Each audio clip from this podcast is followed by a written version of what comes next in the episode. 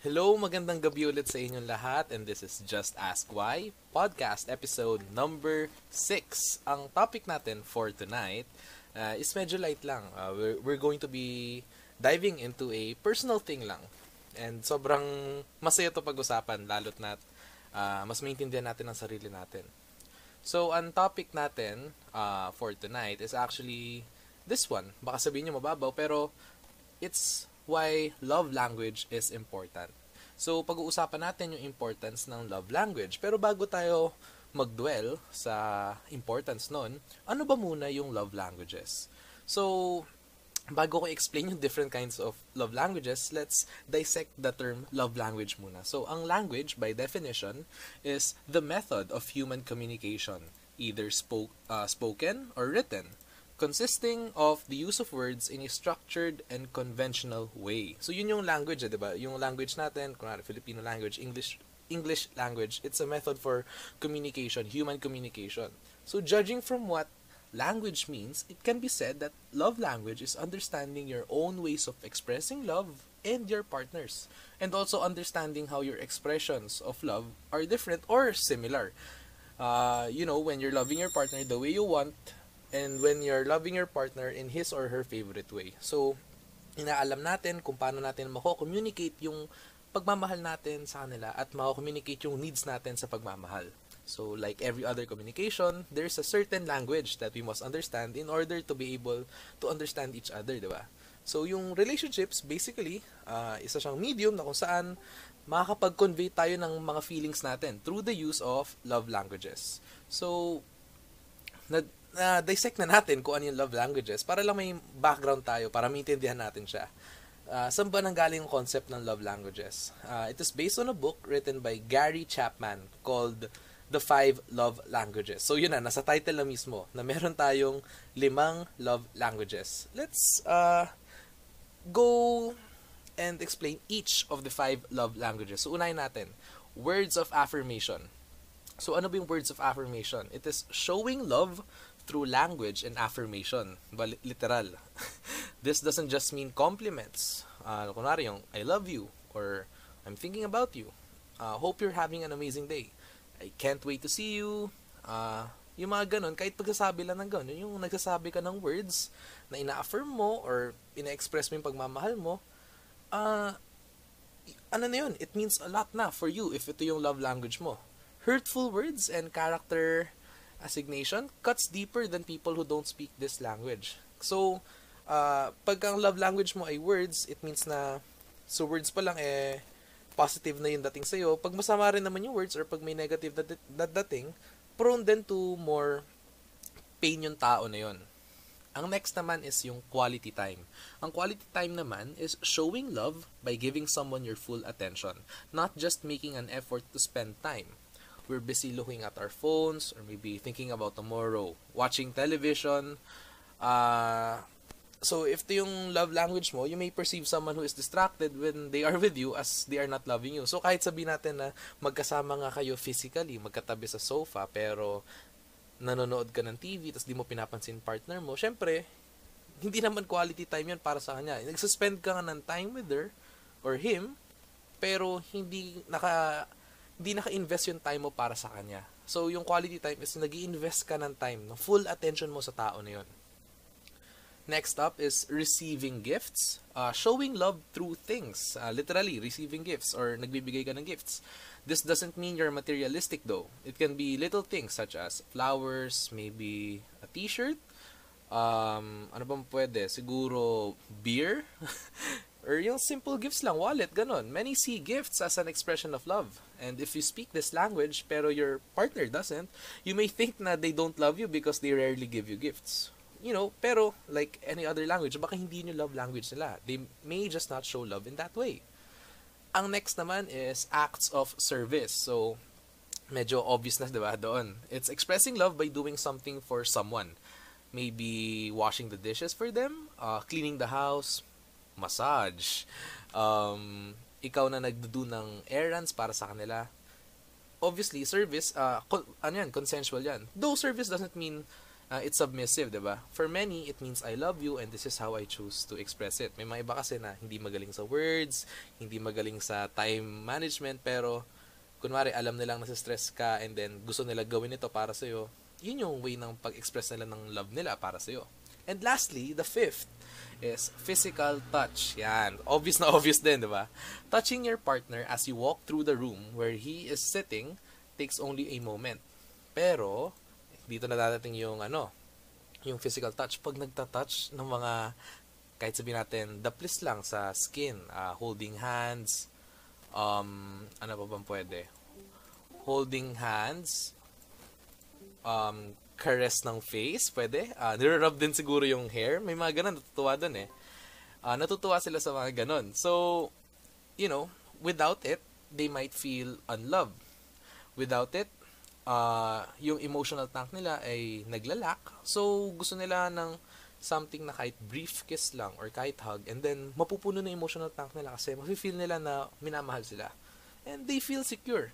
So, yung sa mga lima na yan, limang love languages na yan, it actually sounds uh, easy, di ba? Parang, wow, ang ano pala, ang nakakatuwa naman pala dito sa love languages na to is madali lang pala siya malaman, madali lang pala uh, i-find out kung ano yung gusto natin, kung ano yung needs natin. Basically, pagdating sa relationship, dahil isa siyang communication, mas mako-communicate natin well ito with our partners or future partners. Pero, like any other language or any means of communication, do these love languages tend to be misunderstood? Well, actually, it's not that these love languages per se uh, can be misunderstood or are prone to be misunderstood. Rather, it's the book and the message that it portrays that gets misunderstood. Kasi ewan ko, karamihan sa lahat, ewan ko, you've heard of the word, or the term rather, love languages. Pero, iilan lang ba talaga sa atin ang may alam na it's written by Gary Chapman uh, in a book called literally The Five Love Languages. Most likely kasi mga iba, uh, nalaman na nila love languages, sasabihin nila, ah, love language ko, uh, nanonood ng Netflix. Love language ko, kumakain ng lutong bahay. Love language ko is drinking beer uh, with someone na gusto ko. Pero it's not it's not really like that. Nami-misunderstood na yung ano eh, yung message ng book din eh. People often trot out their self-identified love languages as shorthand to indicate how they behave in relationships. In the same casual and convenient way, they might refer to their astrological sign. So, I don't know if you're into astro- uh, astrology like I am, kasi ako, share ko lang, Libra ako. So, ang Libra daw ay isang air sign. So, friendly daw, uh, masyadong friendly. Lagi na kami tinatawag na malandi. And, ginagawa itong personality ng ibang in na in sa astrology. Like, sinabi nila na parang, ah, Libra ako. So, it must mean na malandi ako. Or sabihin nila, ah, Aries ako. Siguro war freak ako hindi, hindi pala siguro. Aries ako, kaya war freak ako. Ginagawa nilang personality, astro, yung astrological sign nila. And in the same way, dahil yung mga iba, nag-self-research sila sa kanilang love language. Maraming mga test dyan sa internet. Uh, nag-self-search sila and then nakita nila kunwari, ang love language nila ay physical touch. Sabihin nila, sorry, you have to touch me. Uh, can we keep on holding hands? Ganyan. Kasi it's my love language. You have to, ano, you have to give me, or I need this, kasi this is my love language hindi dapat ganun eh. hindi siya parang astrological sign or hindi siya sa study ng astrology, study, wow, no? Na kung saan sinasabi, gina-justify mo na magiging personality mo na yung isang bagay na ito dahil align siya sa beliefs mo or align siya sa kung ano man yung nakaset para sa'yo. Hindi siya ganun eh. Magkaiba siya eh. So, Ch- Gary Chapman's consistent urging toward learning kaya ito yan, ito yung key sa book eh. Learning other people's love languages and modifying one's own behavior accord- accordingly has been de-emphasized. Actually, pag pinag-uusapan natin ng love languages, lagi nating inaalam, ano kaya love language ko? 'Di ba? Parang hindi na natin inaalam kung ano yung love language ng ibang tao. Hindi natin inaalam kung ano yung needs ng ibang tao. Lagi tayo nagfo-focus sa needs natin in its place, uh, nagkaroon na ng notion that the point of knowing your love language is to find a partner with the same one or to request the others to learn to speak it ba per se since it's a love language. So dito na tayo eh. Pagka kunwari, ako, I'll be honest, ang love language ko is quality time and words of affirmation. So, ngayon, ito na nga eh, parang astrology na naman eh. Sa astrology, merong uh, Libra Sun, uh, uh, uh, yung astrological chart ko, it's a Libra Sun, Gemini Moon, and Aquarius rising. So, yeah, sobrang mahangin akong tao dahil lahat, lahat ng signs ko ay air signs. Nagkakaroon na rin ng concept dito sa love language na dapat wala is yung meron ka na rin mostly words of affirmation pero somehow um, quality time and then a bit of physical touch. Yung ganun. Dapat hindi ganun eh. Isa lang talaga love language natin eh. Pero ako, I believe personally, since language nga, di ba, we can be bilingual or multilingual. so ako, dalawa yung love language ko. It's yung words of affirmation and quality time. So, dito nga, nagkakaroon ng notion sa karamihan ng ibang tao na pag alam mo ng love language mo, eh dapat hanapin mo rin yung ibang tao na ganun din yung love language. 'di ba? Hindi na natin tinitake into account kung iba yung love language nila. So kunwari ako, if I had a girlfriend or boyfriend na love language niya ay physical touch, sasabihin ko, ay, hindi pala siya words of affirmation or hindi man lang siya quality time. So, hindi ko mas, hindi ko ma-address needs niya and hindi niya ma-address needs ko. We are not compatible. Nagiging ganun na yung notion eh. And as a result, yun nga, the real value of love languages as a relationship tool may be getting lost in a large-scale cultural of, you know, usap-usap lang. Nandito na yung uh, dating apps natin, di ba? Yung parang ganun lang na nawawala yung essence ng isang relationship. Nagiging, ano na lang siya, uh, puro address ng sayo, address ng ano gusto mo, at puro address na lang ng, sa tingin mo, ano needs mo, di ba? You know, but, you know, for people who become familiar with the concept, uh, without reading the book, often think that people should simply express love in the way that feels natural to them. And then explain to their partner that that's their love language. Or, you know, to the point na to know your own love language solely for the purpose of telling your partner what you want karamihan sa mga hindi pa binabasa yung libro, karamihan sa kanila ay na- na-figure out or nalaman lang yung love language through the use of internet. Like, you know, kunwari sa Facebook, kumakalat-kalat lang. Karamihan sa kanila, yun lang iniisip nila na yung what feels natural to them, di ba? So, alam nila na love language nila is, let's say, for example, physical touch. Uh, i-explain nila yun sa partner nila na, uy, babe, love language ko is physical touch. So, we have to be touchy um, most of the time when we're together ah. Kasi hindi ko kakayanin pag hindi ka touchy. Alam mo yun, hin- hin- lagi na lang, lagi na lang tayo napupunta sa point na yung partner mag adjust para sa atin. And wala namang mali doon, di ba? Certainly, it's good to know your own love language. Ma- ma- good naman na malaman mo yung own love language mo and ipaalam mo sa partner mo. And healthy naman talaga yun, yung communication yun. Kasi since relationship is a communication, you have to keep on communicating, di ba? Para clear tayo. And obviously, it's good na you feel appreciated din, di ba? Pero, yun nga, yung advice ni Chapman sa libro, actually, it doesn't stop there. It, rather, it starts there. Kasi karamihan sa lahat, pag pinag-uusapan ng love language, nagsastop na doon na sasabihin na nila na parang, oh, I now know my love language and I'll tell my partner about it. Now, they have to adjust to my love language or they have to address my needs. Rather, so, actually, sa book, it's actually like the first chapters and then there's six more chapters. Uh, that says the important message of this book. You know, mamaya ako na i-bring up. When partners use the concept of love languages only as a way to talk about how they themselves instinctively express affection or what makes them personally feel love, the idea can actively cause trouble in relationships. Karamihan sa mga relationships, uh, nagko-cause ng trouble yung ganito dahil lagi na lang natin nagmumukha siyang selfish eh. Nagmumukha siya na parang uh, let's say, an example, gusto ng isang girl quality time. And then yung jowa niya, yung boyfriend niya, laging naglalaro ng video games. And then syempre, sasabihin, uy babe, kausapin mo naman ako. And then si, si guy, sige, minsan, idadrop niya yung laro para kausapin si girl. Pero madalas, naglalaro pa rin.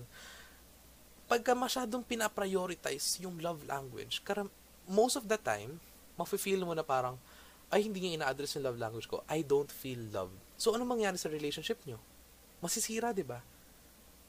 Yun yung, ano eh, ito yung very alarming sa pag-alam natin ng love languages kasi nami-misunderstood natin yung use ng love language. Meron tayong, ano dito eh, uh, yung real value ng love language theory na kung saan uh, when it's applied the same sa sinasabi ni Chapman sa book, it encourages people to simply be more attentive to their partners. So ito na yung sinasabi ko. Yung chapter, yung first few chapters ng book, or I, I guess a, a chapter of it, talks about how we have to know our own love language para masabi natin sa partner natin, para alam nila kung ano mangyari. Pero it doesn't stop there, di ba? Yun, we have to be attentive sa love language din ng partner natin. To ask questions about how they like to be treated, to consciously express affection and support, and to check in about what, as like, ano, Chapman likes to say, make their love tank feel full. Perhaps what people misunderstood about the love languages is similar to what they often misunderstand about love itself. It's that considering the needs and wants of the other persons first, and then adjusting your own behavior, and not expecting it to work other way around. That is actually what makes the whole thing work. What actually makes relationships work. Na kung saan, masyado tayong na-obsess. Maraming extremes kasi. Unang extreme is, obsess ka sa needs mo, and then, pag hindi na-address ng partner mo yung needs mo, ibe-break mo na.